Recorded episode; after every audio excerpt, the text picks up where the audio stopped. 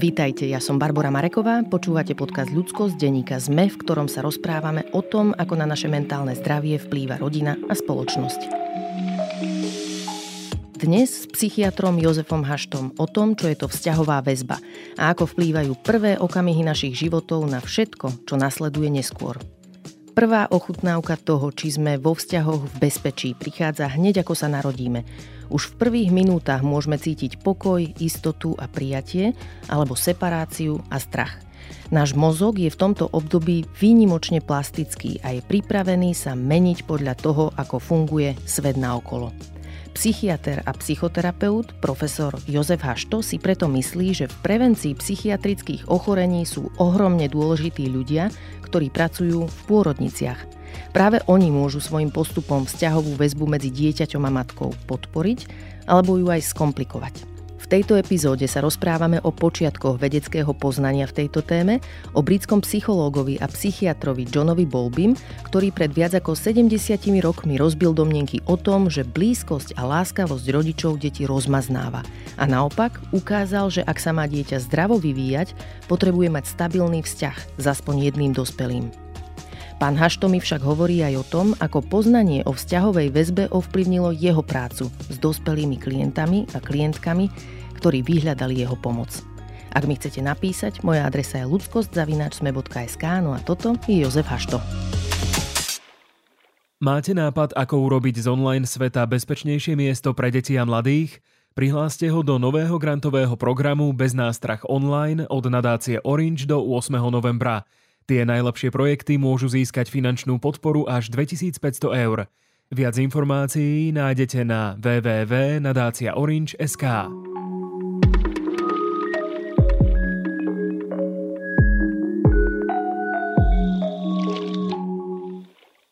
Pán Hašto, vítajte v podcaste Ľudskosť. Ďakujem. Som veľmi rada, že ste prišli, lebo si veľmi vážim vašu prácu a teším sa, že sa dneska môžeme o nej trocha porozprávať. A ak dovolíte, tak skočím rovno na vec a spýtam uh-huh. sa vás takú otázku, že čo je to tá vzťahová väzba?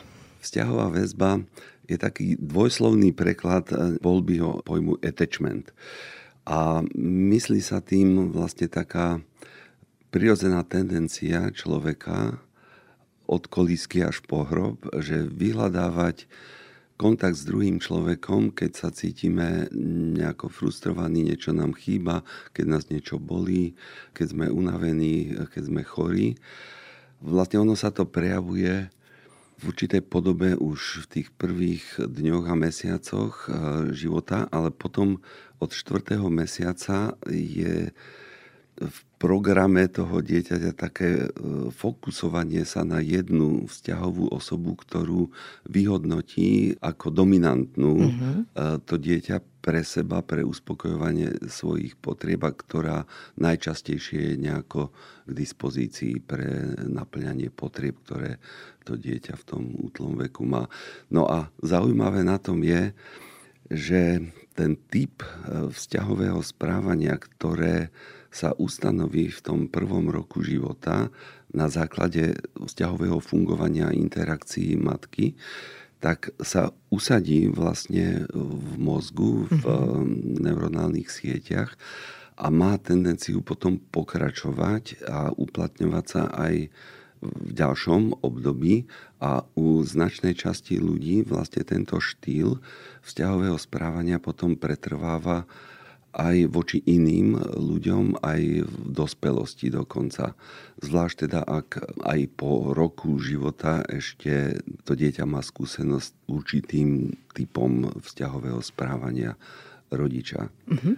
A vy sa tejto téme venujete pomerne intenzívne. Veľa ste o nej publikovali aj v odborných článkoch. Ja som dokonca bola pred dvoma týždňami na seminári, ktorý ste mali pre lekárov, budúcich psychiatrov a psychiatričky, ktorým ste o tom prednášali.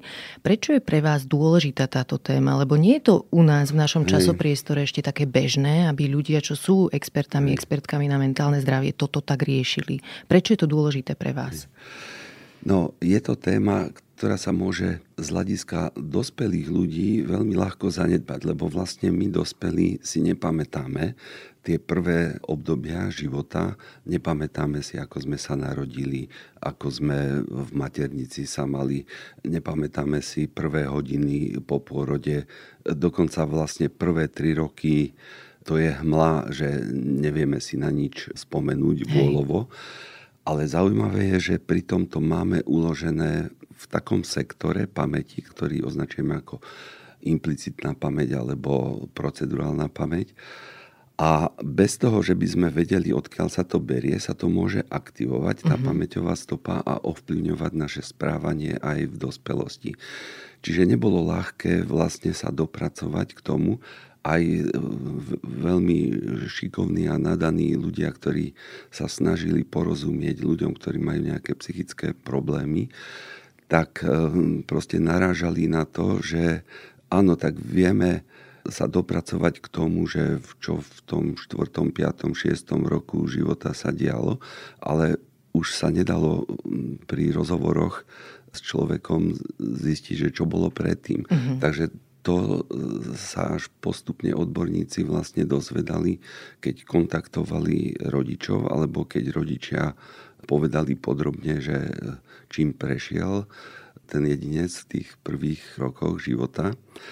No a potom vlastne sa to začalo skúmať už aj priamo. Uh-huh. Priamo sa študovali deti po narodení a v tom prvom období, v prvom roku života Vymysleli sa také testy, ktoré umožňovali vlastne zistiť, aký typ vzťahového správania to dieťa má v tom prvom roku uh-huh. osvojené. Čiže takto sa, takto sa to postupne odkrývalo. Poďme sa porozprávať troška viac do hĺbky o histórii vedeckého poznania v tejto téme.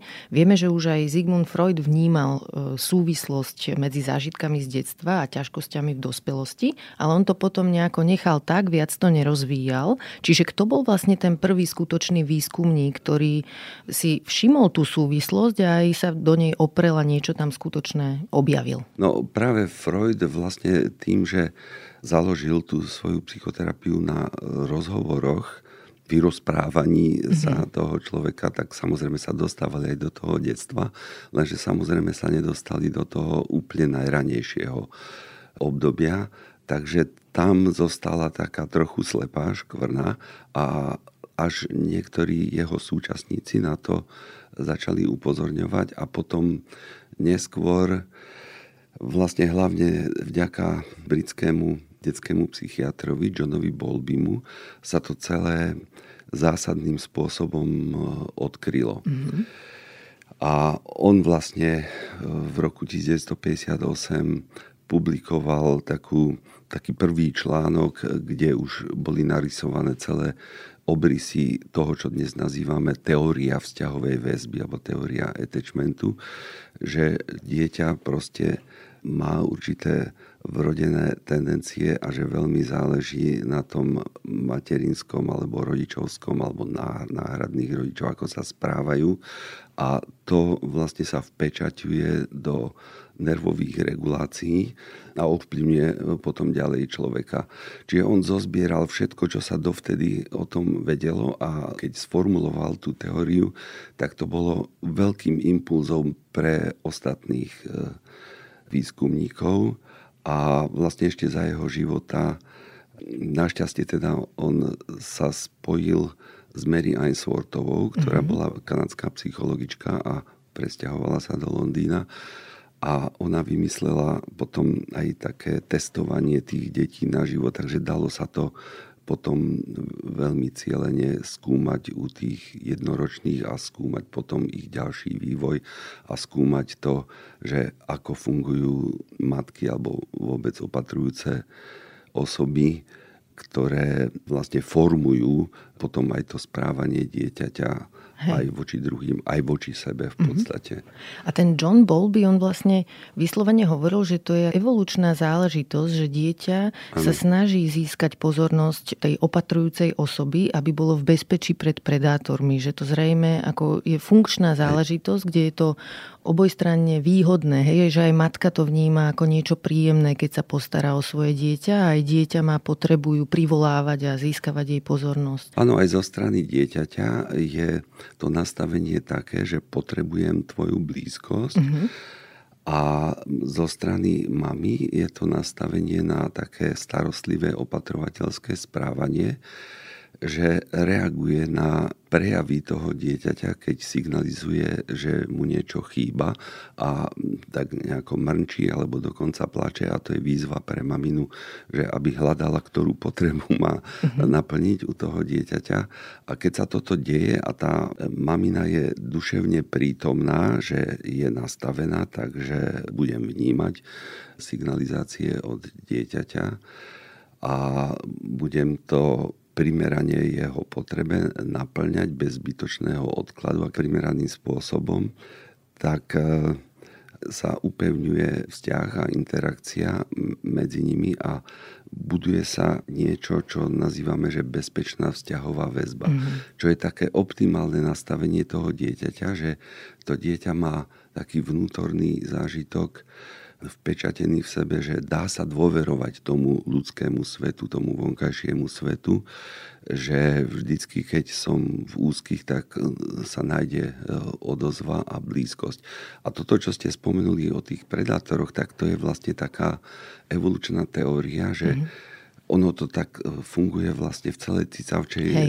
ríši, že tie mláďatá, keď sa narodia, tak tá mamina ich olíže a majú, majú kontakt e, vlastne kožušina na kožušinu. A, a, a vlastne u ľudí zrejme sa to upevňovalo aj vďaka tomu, že ten selekčný tlak bol, že je výhodné pre to dieťa aj pre matku, že ten potomok je na blízku, lebo sa zníži riziko, že predátor zožere to, hej, hej. to mláďa. Uh-huh. A tie mamy alebo tie mláďatá, ktoré to mali málo vyvinutú, túto potrebu blízkosti, no tak tie zahynuli. Ano. Lebo boli bokom a ten predátor alebo ten niečo, je had jedovatý, alebo nejaký eh, hmyz mohol poškodiť. A, a tí potom nemali svoje potomstvo, čiže ten selekčný tlak reprodukovali sa tí, ktorí mali tú tendenciu k blízkosti. A mne príde veľmi zaujímavé, že ako sa v našej kultúre v podstate dodnes časť ľudí zaoberá veľmi tým, že či je dieťa samostatné a pomaly od mm. narodenia. Mm. Že rodičia sú často na toto zameraní, že ako naučiť dieťa samo zaspávať, ako mm. proste nechcieť stále niečo a pritom práve aj tento mm. pán by si všimol, že dieťa sa osamostatňuje samo vtedy, keď je na to pripravené. Mm. A že matku v tomto procese používa ako taký svoj bezpečný prístav, z ktorého podniká také tie cesty do neznáma a potom, keď náhodou sa sa necíti v bezpečí, tak sa k tej matke vlastne vracia. Áno, v tom prvom roku mm, života tam vlastne je dôležité, aby tá matka bola privolateľná. Potom od toho druhého roku života už vlastne sa aktivuje taký systém autonómie, tomu hovoríme, že to dieťa už sa zaujíma viacej o svoje možnosti v tom mm-hmm. vonkajšom svete a má tendenciu skúmať ten okolný svet, aj sa vzdialovať od maminy. Čiže není treba sa obávať, e, že by sme rozmaznali to dieťa v prvom roku života, keď naplňame jeho potreby. Hej. A chceť od toho dieťaťa v tom rannom veku, v prvých mesiacoch alebo v prvom roku, dvoch e, života, že aby spalo samostatne a v tme, to je príliš veľká, veľký stres a veľká, veľká záťaž pre to dieťa, lebo my máme u detí je to výrazné strach z tmy a mhm. strach mm-hmm. z odlúčenia, ktorý je veľmi silný a to dieťa signalizuje plačom a niekedy veľkým silným plačom, že som v ohrození a potrebujem blízkosť. A ak tá kultúra, alebo dokonca odborníci niektorí majú taký predsudok, že to dieťa treba naučiť a to on si zvykne a treba ho tam nechať, nech sa vyplačí, tak v podstate podporujú traumatizáciu to, toho dieťaťa. To je, preťažujú ho je to prílišná stresová záťaž. Hej. Spomenuli ste aj také meno, že Mary Ainsworth, to je vlastne dáma, ktorá sa potom pridala k Johnovi Bolbimu a nejako ešte rozšírila toto jeho poznanie. A jej, medzi jej základné také dôležité zistenia patria typy pripútania, ktoré môžu vlastne hmm. deti mať. Povedzte nám o tom trocha viac. V podstate to už spracoval a ponúkol Bolby, popísal tu tie rôzne typy správania a Mary Ainsworthová sa zaslúžila o to, že, to, že sa to dalo empiricky skúmať, mm-hmm. klasifikovať a vedecky vyhodnocovať a vymyslela taký experiment e, nazvala to, že test cudzou situáciou. A prebieha to tak, že dieťa s maminou prídu do pre nich cudzej miestnosti a to dieťa má okolo roka až rok pol. Je tam stôl, stolička, sú tam nejaké časopisy, hračky a tá mama vie, že to je taká testová situácia a prvé 3 minúty len sa tam nejako rozliadajú a čo tam je a to sa všetko zaznamenáva na film alebo na video. Potom po troch minútach dostane matka signál, že má bez toho, že by niečo dieťaťu vysvetlovala, odísť z tej miestnosti a zavrieť za sebou dvere a sleduje sa správanie toho dieťaťa na to, mm-hmm. na to osamenie a potom po troch minútach sa zase vráti mama a potom sa to varíruje ešte, že tam je nejaká cudzia osoba alebo nie je cudzia osoba. No a z toho správania dieťaťa sa dá očítavať, že akú asi malo to dieťa interakčnú skúsenosť e, doteraz e, s tou maminou a aký štýl reagovania si osvojilo. Tak sa ukázalo, že deti, ktoré reagovali plačom na ten odchod mamy v tomto veku, 1 až 1,5 roka, a proste plačom protestovali voči tomu a chceli privolať tú mamu. A potom, keď mama sa vrátila, tak hneď sa jej priblížili a chceli sa s ňou objať, stískať. Rýchlo sa upokojili a zase sa hrali. Tak to sú deti, u ktorých sa dá predpokladať, že majú, mali dobrý vzťah s tou mamou. Uh-huh a že keď sú osamelé, takže vedia, že môžu tú mamu privolať, že sa môžu na ňu spolahnuť a rýchlo sa upokojiť. Kdežto ak tá mama sa správala chladne k tomu dieťaťu v doterajšom živote a nereagovala na jeho potreby alebo reagovala podráždene na jeho podnety, tak dieťa si osvojilo taký štýl vyhýbavý, keby sme to chceli slovne vyjadriť, tak ako keby si to dieťa povedalo, tak najväčší mier ja vlastne dosiahnem s touto maminou, keď nič nebudem chcieť, nebudem veľmi dávať najavo svoje potreby a mm, to bude asi najlepšie riešenie. Čiže tie deti sú potom také stiahnuté a e, treba na ten odchod mami ani nereagujú hmm. nejakým protestom, ale zostávajú tam a hrajú sa. A keď sa mama vráti, tak nič moc sa nedeje. U toho dieťaťa obzrie sa, aha, tak mama je tu, hrám sa ďalej. Ale keď sa skúma v slinách kortizol u nich, čo je stresový hormón, tak sa ukazuje, že oni sú vo veľkom strese, čiže vnútorne sú v strese. Tie deti, ktoré neplačú za mamou, tak, hej? a mm-hmm. pritom, áno, tá fasáda je, ako hej. keby mi to bolo jedno. To je strašne smutné svojím spôsobom, lebo v našej kultúre by čas ľudí označila to neplačúce. Že okay, je samostatné. Áno, že áno, dobré dieťa. Áno, ale v tom vie. roku a roku a pol to, mm. to neplatí. Hej. No a potom si predstavte dieťa, ktoré reaguje extrémnym plačom mm. a mama sa vráti, ono sa lepí na tú mamu, ale má, dlho sa nevie upokojiť a bije pestičkami tú mamu, kope do nej, hryzie tak tomu sa hovorí, že ambivalentná vzťahová väzba, mm-hmm. že je tam aj chcem ťa na blízko, aj sa zlostím na teba. A toto ako vzniklo? Preto sa to volá ambivalentná to vzniká tak, že tá mama je nekonzistentná vo svojom mm. správaní, že niekedy vyhovie, niekedy nevyhovie a to dieťa si osvojí taký štýl, že musím burácajúco sa domáhať svojich potrieb, lebo inak to nedostanem, lebo mm. občas tá, tá, tá, alebo často tá mama zlyhá. Ale tým, že silno budem protestovať, tak tu mám šancu. Potom ešte je tretí typ vzťahovej väzby, tzv. dezorganizovaná. To je také, také zvláštne. To dieťa v priebehu toho experimentu má také epizódy, že proste bleskové sa mení jeho správanie. Hej, určitým spôsobom sa správa a zrazu stuhne a nepohybuje sa a pozera pred seba vydesené. Alebo, alebo také také vypnuté, také eh, zvednuté, mm. svalový tonus povolí, bezmocné sa cíti. Alebo príde k tej kľúčke, eh, k tým dverám, kde, ktorým mama odišla, chytí kľúčku a zrazu stratí svalový tonus a vlastne tak sa zväzie dole. Alebo zrazu sa hodí na zem a skrýva sa, alebo zrazu si chráni tváričku alebo zakrýva oči, že nechce niečo vidieť.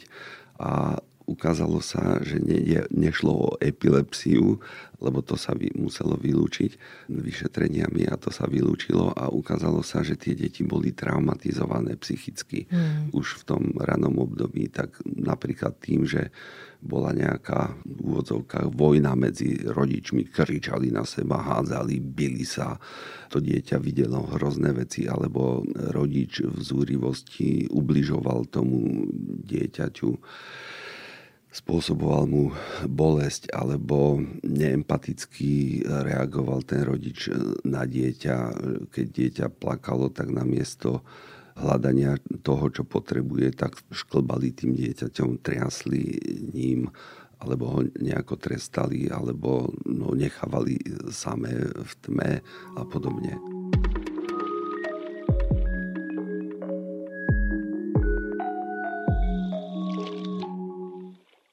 Ak by ste to mali v skratke povedať, tak prečo časť rodičov nie je schopná poskytovať svojim deťom tento bezpečný prístav a bezpečnú vzťahovú väzbu? Taká dobrá správa je, že vlastne každý človek, či žena, či muž, má v sebe zakomponovaný už evolučne ten systém toho starostlivého opatrovateľského mm-hmm. správania. To je niečo, čo máme už v takých častiach nášho mozgu, ktoré zodpovedajú takým pomerne starým cicavcom aj v tej evolúcii. A to, to proste funguje a to tam máme nachystané. Ale ak tá, keď zostaneme teda pri mamine, ale to sa týka aj otcov alebo náhradných rodičov, keď oni nezažili dosť dobrého vo, v starostlivosti o seba v tom detstve a naopak zažili veľa zlého, tak sa to môže skomplikovať, že oni majú problém zapnúť ten starostlivý systém starostlivosti a primeranej e, blízkosti a postarania sa, lebo príliš sa im aktivuje nejaká negatívna emocia, nevedia sa e, upokojiť s nej. Mm. Alebo sa im spúšťa nejaká nespracovaná trauma, ktorá zrazu ich zaplaví a oni zrazu namiesto toho, aby boli duchom prítomní v tej situácii s dieťaťom, tak oni sa stratia a sú tam a vtedy, keď zažívali niečo ťažké, čo majú v sebe ako horúce pamäťové, horúcu pamäťovú stopu, ktorá sa aktivuje a oni nie sú schopní vlastne potom pokračovať v tej starostlivosti. Sú tam také náhle prerušenia. Pravdepodobne aj to, čo nazývame ako transgeneračná trauma, že z predchádzajúcej generácie, že človek prenesie niečo na svoje dieťa, tak z časti funguje aj týmto uh-huh. spôsobom. A povedzte možno ešte viac o tom, že ako vlastne vzniká traumatizácia, lebo jedna vec sú nejaké podnety, druhá vec sú ale aj predispozície možno, ktoré dieťa má a ďalšia vec je aj toto správanie matky. Na prednáške pre lekárov ste napríklad púšťali také veľmi zaujímavé video, taký ten poker face experiment, mm-hmm. ktorý možno do istej miery aj ukazuje, že ako sa cíti dieťa, ktoré má depresívnu matku. Čiže povedzte mm-hmm. viac o tomto, že ako, ako to na dieťa vplýva, čo ho vlastne traumatizuje. Sú rôzne formy zlého zaobchádzania s deťmi a môžu byť mierne a môžu byť stredne ťažké, môžu byť ťažké a môže to mať rôzne časové charakteristiky. Hej. Môže ísť o niečo jednorazové, alebo párkrát sa opakujúce, môže ísť o dlhodobo sa opakujúce a rôznej intenzite. Čiže toto všetko hrá rolu a potom hrá rolu ešte v akom období vývoja toho dieťaťa e, sa to deje. Ukazuje sa, že ak dieťa má aspoň jednu spolahli v priebehu vlastne svojej mladosti, svojho vývoja má aspoň jednu spolahlivú opatrujúcu osobu, v ktorej má oporu, tak aj keď zažije všelijaké zlé veci, treba od druhých ľudí, tak to dokáže spracovať a nemusí to viesť k nejakej traume, ktorá mhm. by spôsobovala nejaké problémy. Ani nejaké chyby, ktoré treba tá opatrujúca osoba robí a následne ich opraví, tak ehm, to nemusí zanechať žiadne. Takže mami sa nemusia báť robiť Hej. občas chybu a uh-huh. zvlášť keď si následne e, uvedomia, že aha, tak toto nejako ináč a e, vedia to napraviť, ale bez toho, že by to preháňali potom v tej uh-huh. starostlivosti. No a to, čo traumatizuje, to môžu byť rôzne dá sa to kategorizovať a máme na to vlastne aj také metodiky pre dospelých, ktorí vedia identifikovať, že čo v detstve pôsobilo preťažujúco na nich a zo strany správania druhých ľudí. Tak môže ísť o zanedbávanie, môže ísť o fyzické zanedbávanie, že to dieťa nedostáva jedlo tak, ako by malo, nie je v teple, nie je v suchu, nie je primerane odievané v tom, aj ako rastie. Potom je to emočné zanedbávanie. Tým emočným zanedbávaním myslíme to, že to okolie nereaguje na naplňanie prirodzených potrieb toho dieťaťa a zbytočne je týrané to dieťa tým, že na tie jeho signály e, nereaguje. A to môže byť signál, že chcem ťa na blízko, chcem, ťa na, chcem byť na rukách, chcem cítiť e, to kolísanie pri chôdzi, chcem kožný kontakt, alebo chcem nájsť, alebo chcem sa len e, hrať v interakcii s tebou, alebo som ustrašené a potrebujem upokojiť. Aj? A to je emočné zanedbávanie, mm-hmm. keď toto zlyháva. Potom je emočné týranie, kde vlastne ten rodič alebo tá opatrujúca osoba spôsobuje bolesť a utrpenie toho dieťaťa, trestá ho, spôsobuje mu vyslovene bolesť alebo hrozné zastrašenie že napríklad, že dáme ťa, ťa do, do decáka. My alebo... dáme ťa uh-huh. do mhm. decáka, uh-huh. pôjdu okolo nejakí smetiari, tak ťa dáme smetiarom, nech ťa zoberú, už uh-huh. ťa nechceme. Si zlý, nemal si sa narodiť, lebo mi len kazí život a ja som mohla robiť kariéru a ty si mi to všetko prekazila. Uh-huh. ten tvoj nemožný otec, ktorý má frajerky a ty sa na neho ešte podobáš, e, si hnusný, odporný. Proste takéto niečo. A to nemusí byť ani vyslovené verbálne, ale to sa môže prejavovať v tom neverbálnom správaní, v mimike, v mhm. gestikulácii, v prístupe, v interakciách s tým dieťaťom a môže to odčítavať. Existuje ešte jedna hrozná uh, traumatizácia, ktorá sa týka sexuálneho zneužívania. Mm-hmm. Dieťa vlastne je kvázi použité ako sexuálny objekt. No a to sa môže diať, keď e, niekto cudzí e, z rodiny je s tým dieťaťom, ale bohužiaľ sa to stáva aj keď je tam nevlastný otec alebo ale e, zriedkavejšie sa to stáva, aj keď je to vlastný otec, ale môže sa to diať aj zo strany matky. Hej? Ale je to zriedkavejšie, ale stáva sa to.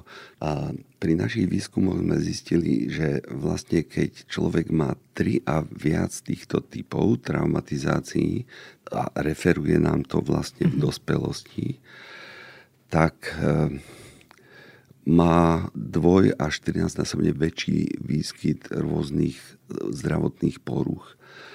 Najvyšší výskyt je až 13-násobný depresívnych a úzkostných stavov.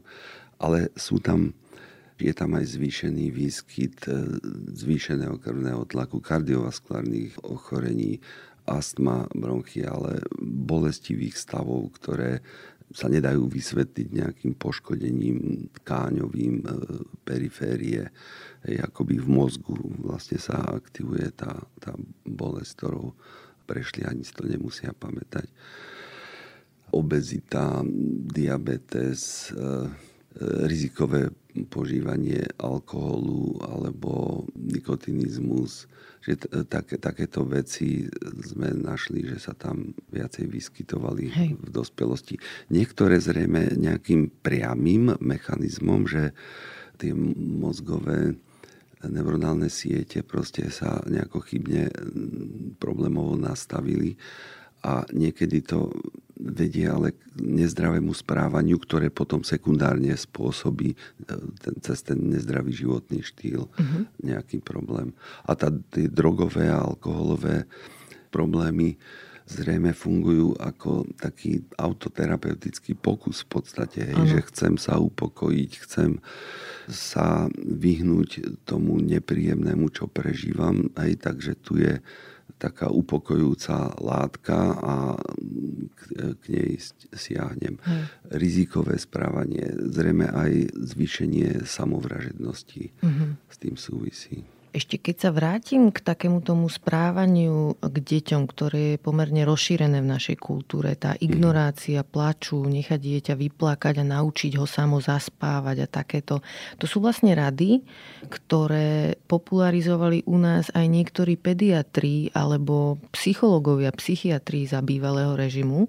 Čiže podľa vás, ako sa podarilo vlastne toto spopularizovať, dostať do mainstreamu, keď mhm. to ide proti ako keby našej vlastnej intuícii. Za normálnych okolností chce dospelý človek upokojiť dieťa. Ako sa to podarí vypnúť v celej krajine?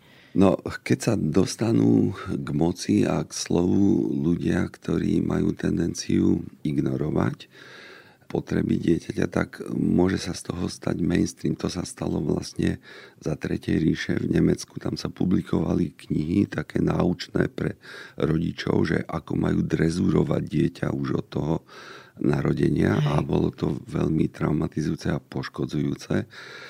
A u nás to podobne vlastne fungovalo. Ja viem ešte sekundárne od niektorých kolegov také skúsenosti, že niektorí pediatri starší že radili práve toto, čo ste hovorili, nechať dieťa vyplať, ak plúcka sa mu rozvíjú a, proste nech e, si zvyká hneď e, samostatne a to chuďa dieťa odlúčené a v tme, tak e, to je horor. Hej. Hej toto je možno ešte aj taký okamih, v ktorom má čas ľudí nutkanie povedať, že čo tu strašíte, veď my všetci sme sa hen tak narodili, napríklad, že nás separovali od matiek, alebo že sme spávali v hm. postielke, nechali nás vyplakať a sme v pohode.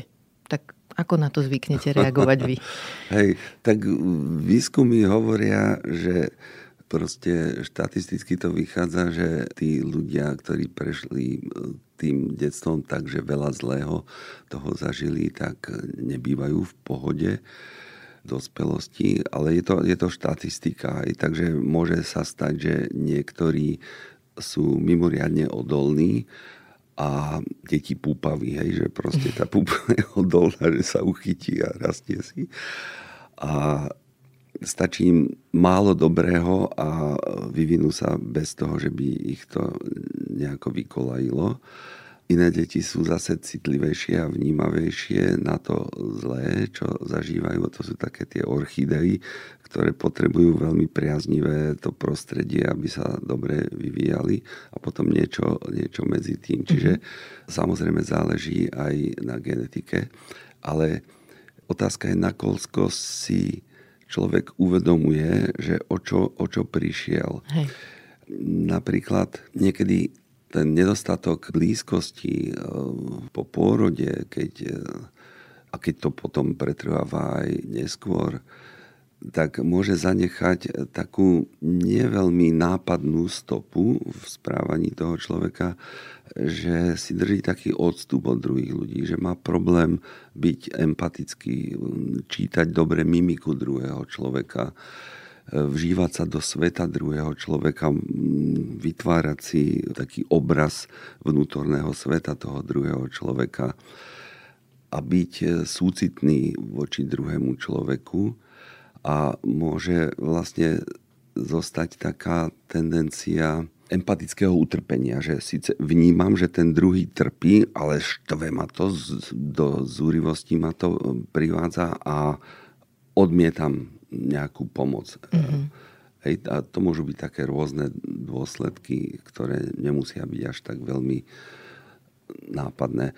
Ale ja považujem napríklad pôrodníkov a pôrodné asistentky a duly za takých našich blízkych spojencov v prevencii psychických poruch, lebo sa ukazuje, že vlastne pre dieťa a pre interakciu matky a dieťaťa je optimálne, keď tá matka rodí prirodzene, vaginálne, keď má bonding, čiže spojenie s dieťaťom koža na kožu hneď po narodení, bez prerušenia až do prisatia sa. To dieťa vlastne tými svojimi kožnými receptormi vníma, že aha, je to dobre, tie tlakové receptory, tepelné receptory vlastne signalizujú, že je to dobré, to, čo potrebujem, mám pre tú mamu to tiež signalizuje, že je to fajn. Zvýši sa produkcia oxytocínu, to je taký hormón blízkosti alebo hormón lásky, hormón vzťahovej väzby, čiže sa aj to dieťa, aj tá mama sa nastavuje na také upokojenie a redukciu stresu a naladenie sa na sociálny kontakt. A dieťa vlastne pri tom kontakte na maminom tele sa vlastnými silami počase priplazí k tomu prsníku a, a prisaje sa, lebo feromóny cíti koncentráciu, ide, lezie za tou zvýšenou koncentráciou, cíti tepelný gradient, gradient a, lebo matka má vyššiu teplotu na prsníkoch mm-hmm. po, mhm. po pôrode. Čiže všetko je to nastavené a my by sme nemali do toho zasahovať. Hej. Zbytočne sa niekedy zasahuje, no štatistiky hovoria, že možno polovica cisárskych rezov je nadbytočných na, na Slovensku, že nemá medicínsku indikáciu. A čím sa to stalo v našej spoločnosti, že vlastne dochádza v nemocniciach k rutinnej separácii novorodencov od matiek? Lebo aj toto je taká zvláštna vec. To je dosť ako... hrozné. No. Aj to, je, to je proti prírode. To vidíme u našich príbuzných cicavcov, že keď sa toto udeje, tak niektoré cicavčie matky vlastne po dlhšou, dlhšej separácii od mláďaťa, keď sa robili experimenty, tak odmietnú to mláďa potom. Mm-hmm. Hej, ne, nerozbehne sa tá kaskáda regulačná, e, že sa nastaví tá mamina na to opatrovateľské správanie. Niečo podobné môžeme predpokladať, že existuje aj u ľudí, i keď zrejme to okno je tam otvorenejšie, že napriek tej separácii ešte sa to môže rozbehnúť. Dobrá interakcia, len stojí to viac námah, je to náročnejšie pre tú mamu aj pre, pre to bábetko. No proste je to niečo, niečo proti prírode, to separovanie, čo by sa nemalo, nemalo diať.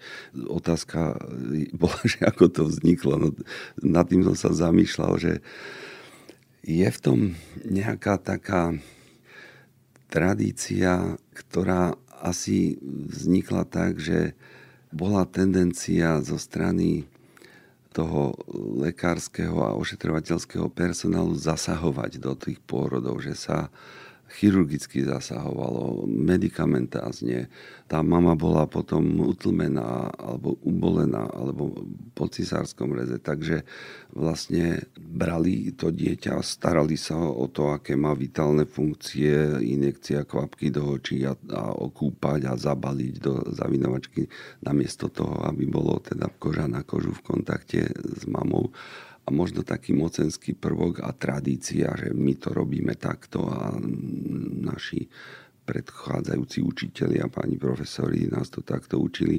A potom tá medicína sa zamerala na vychytávanie problémov uh-huh. a to sa rozšírilo, ako by každý pôrod bol rizikový. Hej. V skutočnosti len nejaké percento nejakých 10-15% vlastne tých rodičiek potrebujú intervencie. Nejaké, mm-hmm. nejaké intervencie a ostatné potrebujú také láskyplné, upokojujúce sprevádzanie, aby celý ten prirodzený proces mohol prebehnúť. No a potom tým, že som dlhé roky pracoval na psychiatrii aj vo vedúcej pozícii, tak viem, že určitá tradícia, keď vznikne na oddelení, tak je dosť náročné ju meniť s tými ľuďmi, ktorí tam sú. Čiže je žiaduce, aby sa tam ocitol nejaký vedúci pracovník, nejaký primár, ktorý, alebo šéf toho oddelenia, ktorému sú tieto veci jasné a potom to smeruje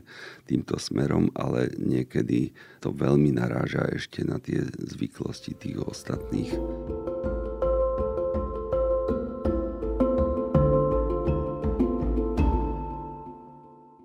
Ja som v niektorom z vašich odborných článkov videla takú vetu, že separácia dieťaťa od matky môže mať počas konvenčného pôrodu v nemocnici škodlivé účinky aj na inak zdravého novorodenca, ktoré môžu ovplyvňovať dozrievanie centrálneho nervového systému a správanie toho dieťaťa a môžu pretrvávať aj po celý život. Čiže toto vy keď viete, keď to vidíte, že ako tie naše pôrodnice vlastne fungujú, že dodnes sa nepodarilo mnohým tú dobrú prax zaviesť, tak ako sa na to dívate? Lebo ja som, priznám úplne otvorene, že ja som nahnevaná na to niekedy Hej. a ani nemám chuť to nejako brzdiť v sebe, lebo ja proste nechápem, že keď existuje nejaká prax, ktorá je jednoduchá, lacná, matky to majú radi. Hej. Matky to milujú, keď to dieťa dostanú na svoju hruď, lebo ich to ovplyvní, dá im to dobrý zážitok z toho pôrodu. Sama si to pamätám, že to bol úžasný zážitok pre mňa, dostať vlastne dieťa mm-hmm. na skin to skin, vlastne kontakt koža na kožu. Takže ako je možné a ako to aj vy prežívate, keď z pozície odborníka na mentálne zdravie vidíte túto zlú prax v pôrodniciach? No, je to opravnený dôvod hnevu. A teraz otázka je, že čo ako konštruktívne narábať s tým hnevom. Takže keď vieme, ako, ako by to malo byť, ako je to správne a poznáme výsledky výskumov, čo dokáže narušiť e, separácia dlhšie trvajúca po porode napríklad v inkubátore a keď sa neumožní tej mame, aby chodila hladkať to dieťa a rozprávala a, alebo ho ke, dobrala ako kenguru k sebe aspoň hodinu mm-hmm. denne, tak vieme, že sú tam rozdiely potom vo vývine toho dieťaťa aj v, v interakcii s maminou, aj keď sa to dlhší čas potom ďalej sleduje. No, Jednak našťastie postupne narastá povedomie o tom aj medzi odborníkmi a niektorí odborníci vediac o tom, ako by tá dobrá prax mala byť, tak sa to snažia presadzovať e, podľa svojho postavenia v tom týme. A niektorí sa stávajú takými čiernymi ovocami, keď e, šéfstvo chce ísť v nejakých tradičných e, cestičkách e, nevhodných. Tak ja dúfam, že to povedomie bude, bude narastať. Zaujímavé je, jedna moja dcera je pediatrička, som sa jej pýtal, či sa v tých pediatrických textoch, e, čo študovala, stretla, že by tam bola dobre popísaná aj problematika vzťahovej väzby, aj bondingu, tak hovorila, že nenarazila. Mm-hmm neviem, či medici e, dostanú dostatok presných a dobrých informácií o tom. Čiže odborníci, ktorí o tom vedia, tak by to mali šíriť vo svojom okolí, mali by o tom prednášať, mali by pre verejnosť poskytovať e, informácie. Zaujímavú rolu zohrávajú občianské občianské aktivistky. Uh-huh. Ty ako vnímate?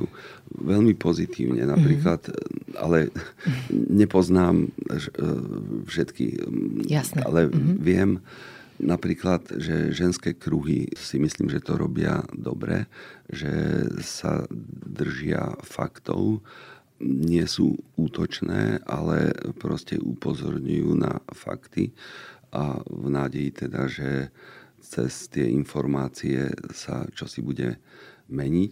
Zaujímavé je, že keď Zuzana Límová, tá režisérka, ktorá študovala v, v Itálii, mm-hmm. režiu alebo niečo také, tak natočila, mala nejaký problémový zážitok pri svojom pôrode a natočila taký kritický film o fungovaní pôrodníc na Slovensku tak zrazu vznikla taká vlna, že niečo s tým musíme robiť a vtedajší minister eh, nechal obtelefonovať eh, odborníkov, ktorí by mohli poskytnúť nejaké školenia, takže sa zorganizovali také rýchlo kurzy, rýchlo prednášky po, po celom Slovensku.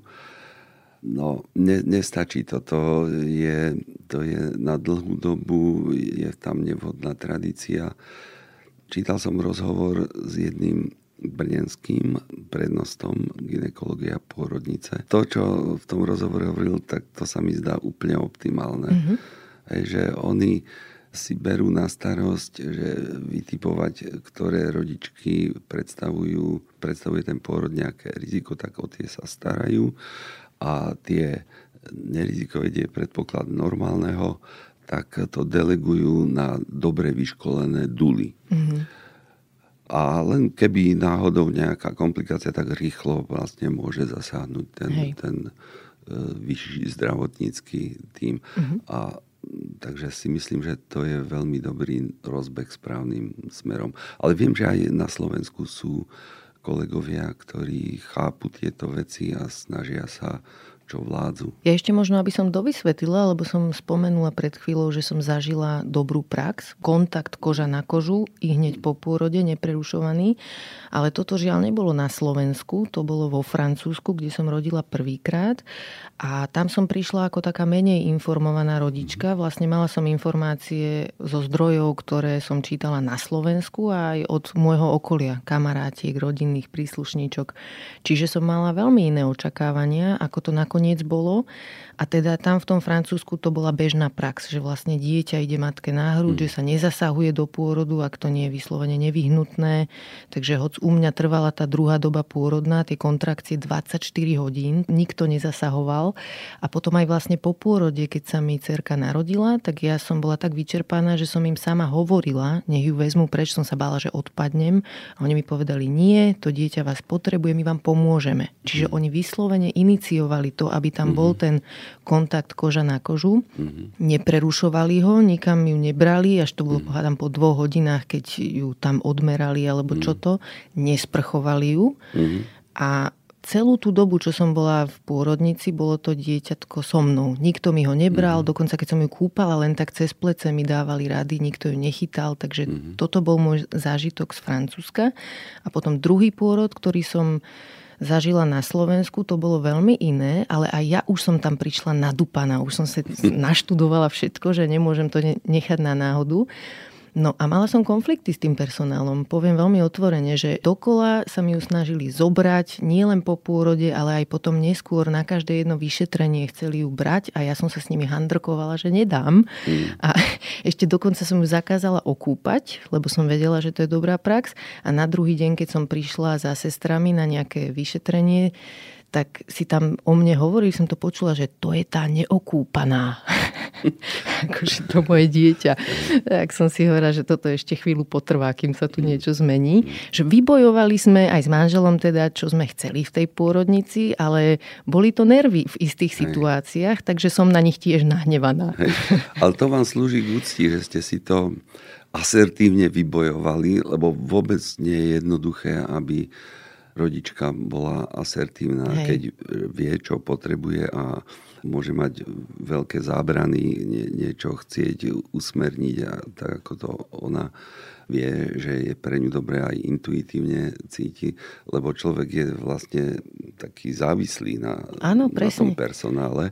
Takže to je super, že Hej. ste to dokázali. A ja teraz ale nechcem, aby to vyznelo tak, že ženy, ktoré nezabojovali, že nejak oni zlyhali. Hej? Nie, Lebo pôrod nie. je to posledné miesto, kde má žena za niečo bojovať. Tam má dostať podporu. Presne. presne. Ale, ale hej, no proste, presne. keď už to ináč nejde a žena má kapacitu a aj jej partner ju vie v tom podporiť, tak to je skvelé, keď keď už teda nič iné sa nedá zatiaľ vybojovať v, rýchlom, v rýchlosti.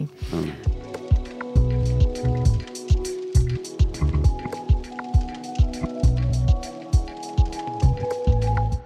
Ešte ma zaujíma, že ako vnímate batoľata a troška väčšie deti v našom zdravotníckom systéme, lebo separácia od rodičov škodí aj dvojročným deťom hm. napríklad. Hmm. Hej, vlastne to dieťa je nastavené tak, že ešte do tých troch rokov je dosť odkázané na privolateľnosť tej najbližšej vzťahovej osoby. A keď je dieťa hospitalizované v tomto veku, tak e, samozrejme by mamina mala byť, mať možnosť byť hospitalizovaná tam, alebo otec, alebo blízka osoba, ktorá môže. Lebo čím dlhšie to odlúčenie trvá, tak tým väčšiu takú negatívnu stopu to môže zanechať v psychike a vlastne tých neuronálnych sieťach u toho dieťaťa. To dieťa môže byť potom také ustrašené aj v ďalšom živote, že bude odlúčené, môže mať hrozný strach z nemocnice, aj keď si nepamätá ako presne, že Hej. polovo si nevie spomenúť na to, že bolo v nemocnici, ale proste má to v sebe obsadené ako miesto, kde môže, môže trpieť, takže môže zanedbať aj nejaké, nejakú hospitalizáciu, ktorá v, nesk- v neskôršom živote treba by potrebovalo. Čiže jedna vec a druhá vec je, keď je mama hospitalizovaná, tak e, vlastne by mala byť možnosť tá najbližšia ďalšia vzťahová osoba, aby bola s tým dieťaťom e, neprerušovanie, keď ide o tie prvé 3 roky. A ak je to taká hospitalizácia mamy, kde ona ešte by je schopná fungovať voči tomu dieťa, tak aj tak sa dá. Len to je problém, že keď mama má nejaké bolesti, nejakú chorobu, je stresovaná nejakými nepriaznivými udalosťami životnými alebo partnerským napätím, konfliktami, chudobou a podobne, tak e, má zníženú kapacitu na prepínanie do takého empatického vžívania, do vciťovania sa do toho, čo dieťa potrebuje a opatrovateľsky na to, na to reagovať. Ešte k tým nemocniciam. Mňa veľmi zaujalo, že vlastne medzinárodné odborné odporúčania hovoria o tom, že na hospitalizáciu matiek s deťmi majú byť pripravené a vybavené všetky oddelenia v nemocniciach, kvôli tomu, že vlastne aj matka napríklad e, trojmesačného dieťaťa môže mať zdravotný problém, nejaký absces na prsníku alebo čokoľvek, kvôli čomu potrebuje byť hospitalizovaná. No a potrebuje tam byť s tým dieťaťom, aby ho mohla napríklad dojčiť. Že toto nie je len vec, ktorá sa týka pôrodníc alebo neonatológie alebo oddelení, kde sú hospitalizované deti, ale v podstate všetkých oddelení. Všetky by mali byť na to nejakým spôsobom vybavené. Hej, ono sa to tak eh, po revolúcii, po 89. my sme v Trenčine mali takého osvieteného riaditeľa eh, Janka Bielika, ktorý jednu z prvých vecí, ktorú nariadil, že na detskom oddelení majú mať matky možnosť byť hospitalizované spolu s deťmi a som mňou to konzultoval, tak som samozrejme načene súhlasil, že áno, treba. Čiže dosť to záviselo od takých individuálnych eh, iniciatív. A teraz hovoríte, že už je to je to v zákone?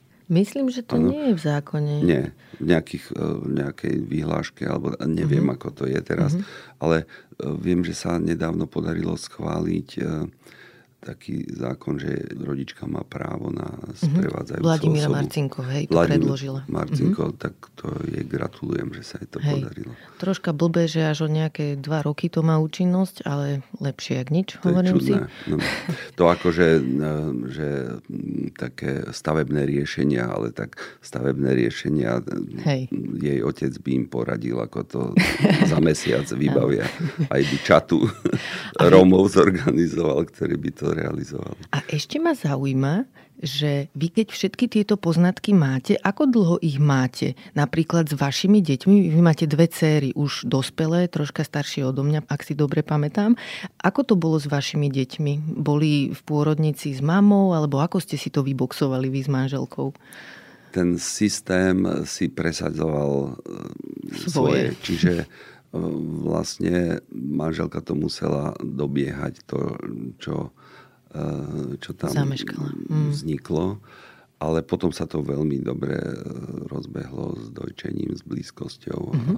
všetko fungovalo. Čiže aj toto je dôležité povedať, že keď to náhodou nevyšlo dobre v tej pôrodnici, tak je dôležité potom ešte vedieť, čo ano. robiť, že ten kontakt koža na kožu, aj keď príde žena domov ďalej, funguje. Áno, áno, je dôležité áno, sa tak, tomu hej, venovať. Dajú sa tie veci doplňať e, neskôr. Dokonca niektoré také následky toho zlého, čím človek prešiel aj v dospelosti, v psychoterapii, určitými postupmi je možné reparovať.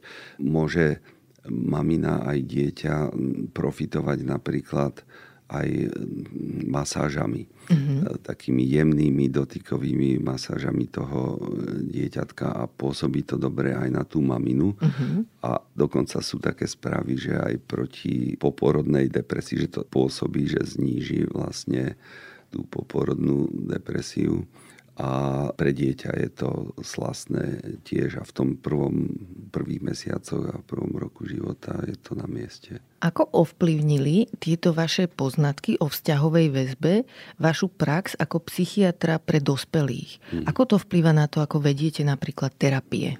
Povedzte možno aj nejaký príklad z praxe nejakého klienta, klientky, ktorému ste pomohli a využili ste tieto poznatky vo všeobecnosti sa dá povedať, a vlastne on, on to už bol by formuloval, že dobrý terapeut by mal mať vlastnosti ako analogické, ako má dobrá matka mm-hmm. alebo dobrý rodič. Mm-hmm. To znamená, že je duchom prítomný pri tom človeku, že ho naplno vníma, reaguje na jeho prejavy, na jeho aj neverbálne prejavy zbytočne nefrustruje, ne, ne, netrápi dlhým mlčaním treba z toho človeka. Mm. U niektorých to môže byť v určitých štádiách užitočné, že, ale väčšinou nie. Čiže je dôležité, že ten terapeut umožní tomu dospelému, aby sa mohol prejaviť, aby sa mohol cítiť v bezpečí s tým terapeutom, zažiť si, že ten terapeut ho neohrozuje, mm-hmm. Že mu môže dokonca dôverovať a že môže aj o bolestivých veciach hovoriť bez toho, že by sa zrútil a zamdlel toho, z toho ten terapeut, ale dokáže ho sprevádzať a byť súcitný. Tým vlastne vzniká niečo, čo mu hovoríme, že korigujúca citová skúsenosť Hej. v tom terapeutickom vzťahu. Čiže ten človek s problémami prichádza s určitými skúsenosťami a očakáva niečo s väčšou či menšou nedôverou a niekedy očakáva aj, že sa bude niečo zlé opakovať v tom blízkom vzťahu.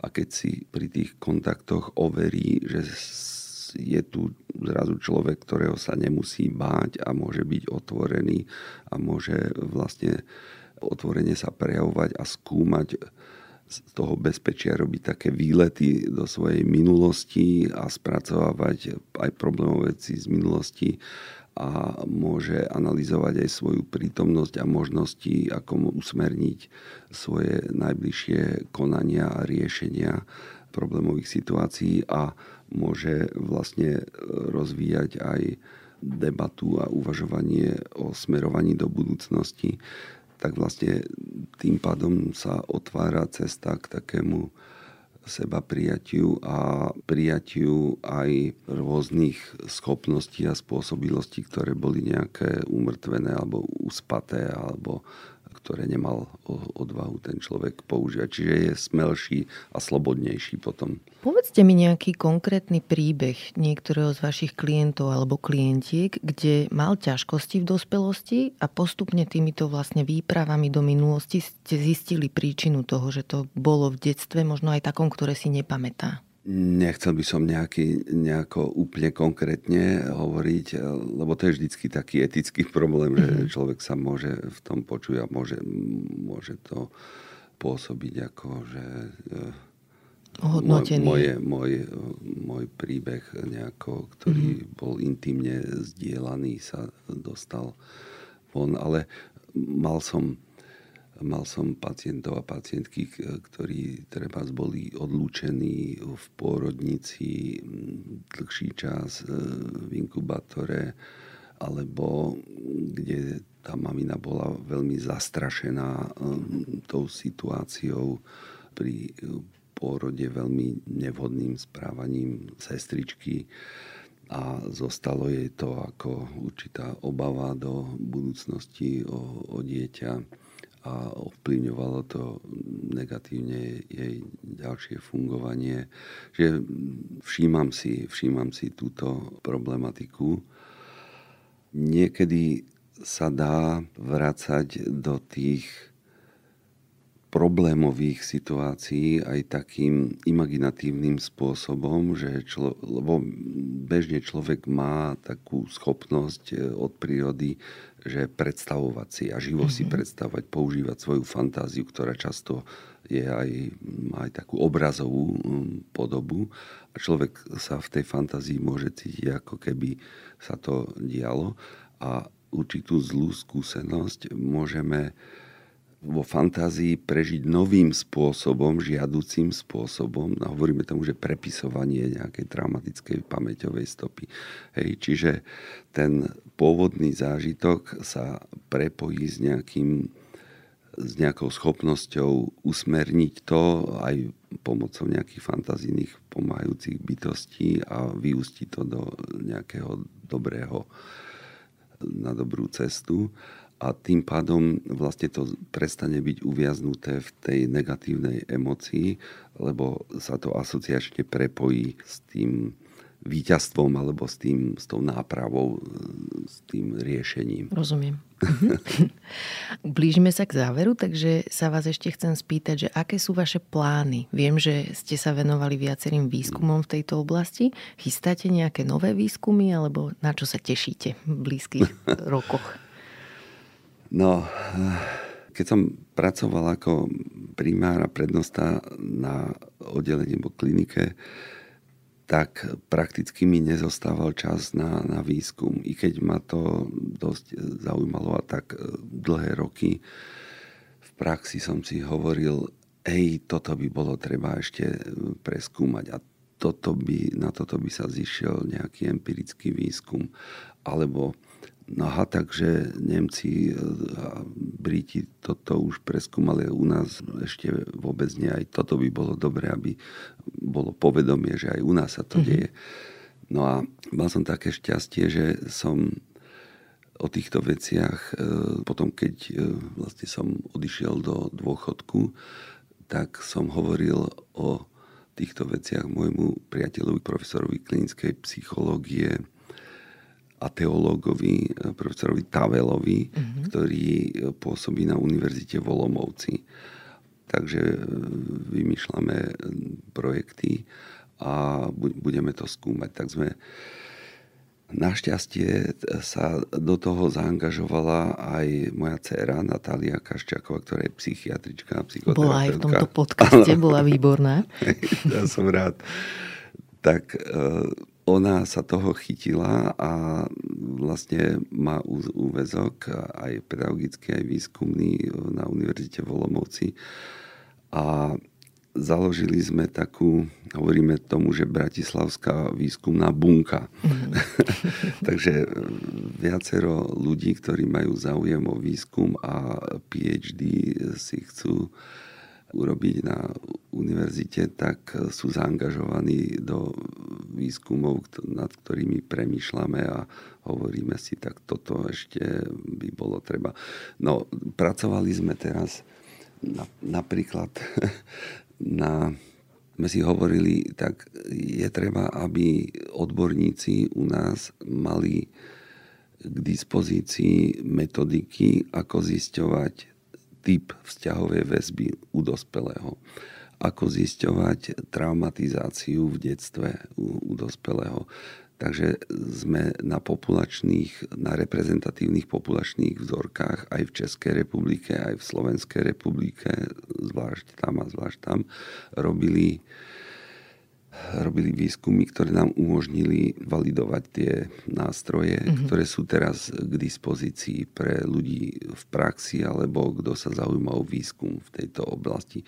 Čiže to bol taký jeden náš z prvých krokov pri tých výskumných programoch. No a zistili sme teda tie súvislosti s tými rôznymi poruchami v dospelosti, keď e, človek zažil toho veľa, veľa zlého v minulosti, čo by malo byť takým podnetom aj pre rozmýšľanie o prevencii.